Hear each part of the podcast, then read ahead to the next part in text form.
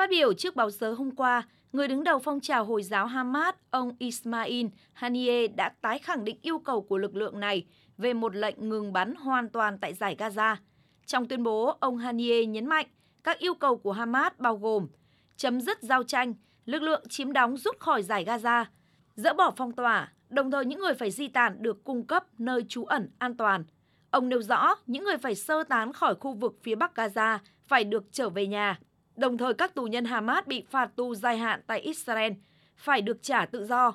Đáp lại tuyên bố của lực lượng Hamas phát biểu với báo giới hôm qua, Thủ tướng Israel Benjamin Netanyahu đã nhấn mạnh rằng một thỏa thuận ngoại giao rộng rãi hơn với người Palestine chỉ có thể đạt được thông qua đàm phán trực tiếp mà không có bất kỳ điều kiện tiên quyết nào. Israel sẽ không nhượng bộ trước các mệnh lệnh quốc tế liên quan đến thỏa thuận thành lập nhà nước với người Palestine. Thủ tướng Israel cũng cho biết ông đã cử các nhà đàm phán đến Cairo, Ai Cập theo yêu cầu của Tổng thống Mỹ Joe Biden, nhưng đàm phán không thể diễn ra vì yêu cầu của lực lượng Hamas là ảo tưởng. Đàm phán đòi hỏi phải có lập trường vững chắc. Tôi phải nhấn mạnh rằng cho đến thời điểm này, những yêu cầu của Hamas chỉ là ảo tưởng. Họ muốn đánh bại Israel. Tất nhiên, chúng tôi sẽ không đồng ý. Chỉ khi Hamas bỏ đi những yêu cầu ảo tưởng này, các bên mới có thể tiến về phía trước.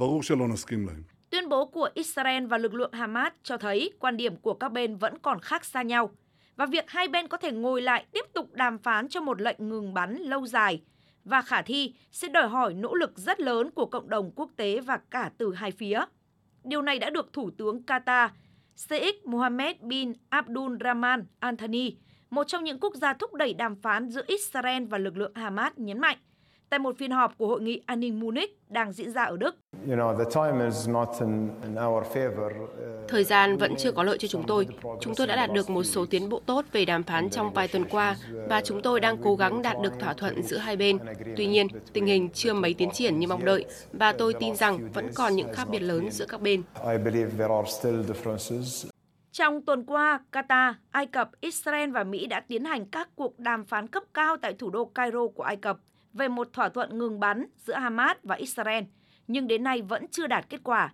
Cuộc đàm phán lần này cũng như các lần trước đây tập trung vào hai khía cạnh gồm tình hình nhân đạo ở Gaza và vấn đề trao trả con tin. Tuy nhiên vẫn còn một số khó khăn về khía cạnh nhân đạo trong các cuộc đàm phán lần này. Và chỉ khi nút thắt này được tháo gỡ thì vấn đề thả con tin mới được giải quyết. Theo số liệu chính thức của Israel, hiện đang có khoảng 130 con tin của nước này đang bị Hamas giam giữ ở Gaza sau cuộc tấn công bất ngờ hôm 7 tháng 10 năm ngoái. Trước đó đã có hàng chục con tin, trong số 250 con tin bị bắt trong cuộc tấn công được trả tự do, để đổi lấy tự do cho các tù nhân Palestine khi hai bên tiến hành ngừng bắn trong một tuần hồi tháng 11 năm 2023. Cũng theo số liệu của nhà chức trách Israel, khoảng 1.200 người đã thiệt mạng tại Israel trong các cuộc xung đột với Hamas. Trong khi đó, cơ quan y tế của Hamas cho biết các cuộc tấn công của Israel tại Gaza đến nay đã cướp đi sinh mạng của ít nhất 28.858 người.